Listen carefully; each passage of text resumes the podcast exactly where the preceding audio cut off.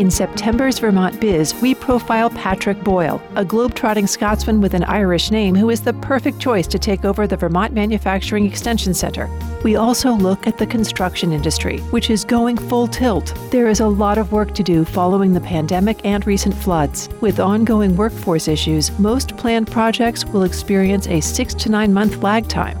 Vermont Biz's economic report focuses on Franklin County, with a long history of agriculture, including dairy and maple syrup. Tourism, manufacturing, healthcare, and small retailers round out the area's business landscape. Finally, it's award time. We celebrate the 25 fastest growing companies in Vermont over the past five years. The growth rate for these companies ranges from 69% to an incredible 1400%. All this and more is in the September issue of Vermont Biz. Serious business, serious news. For a subscription, call 802 863 8038 or go to vermontbiz.com.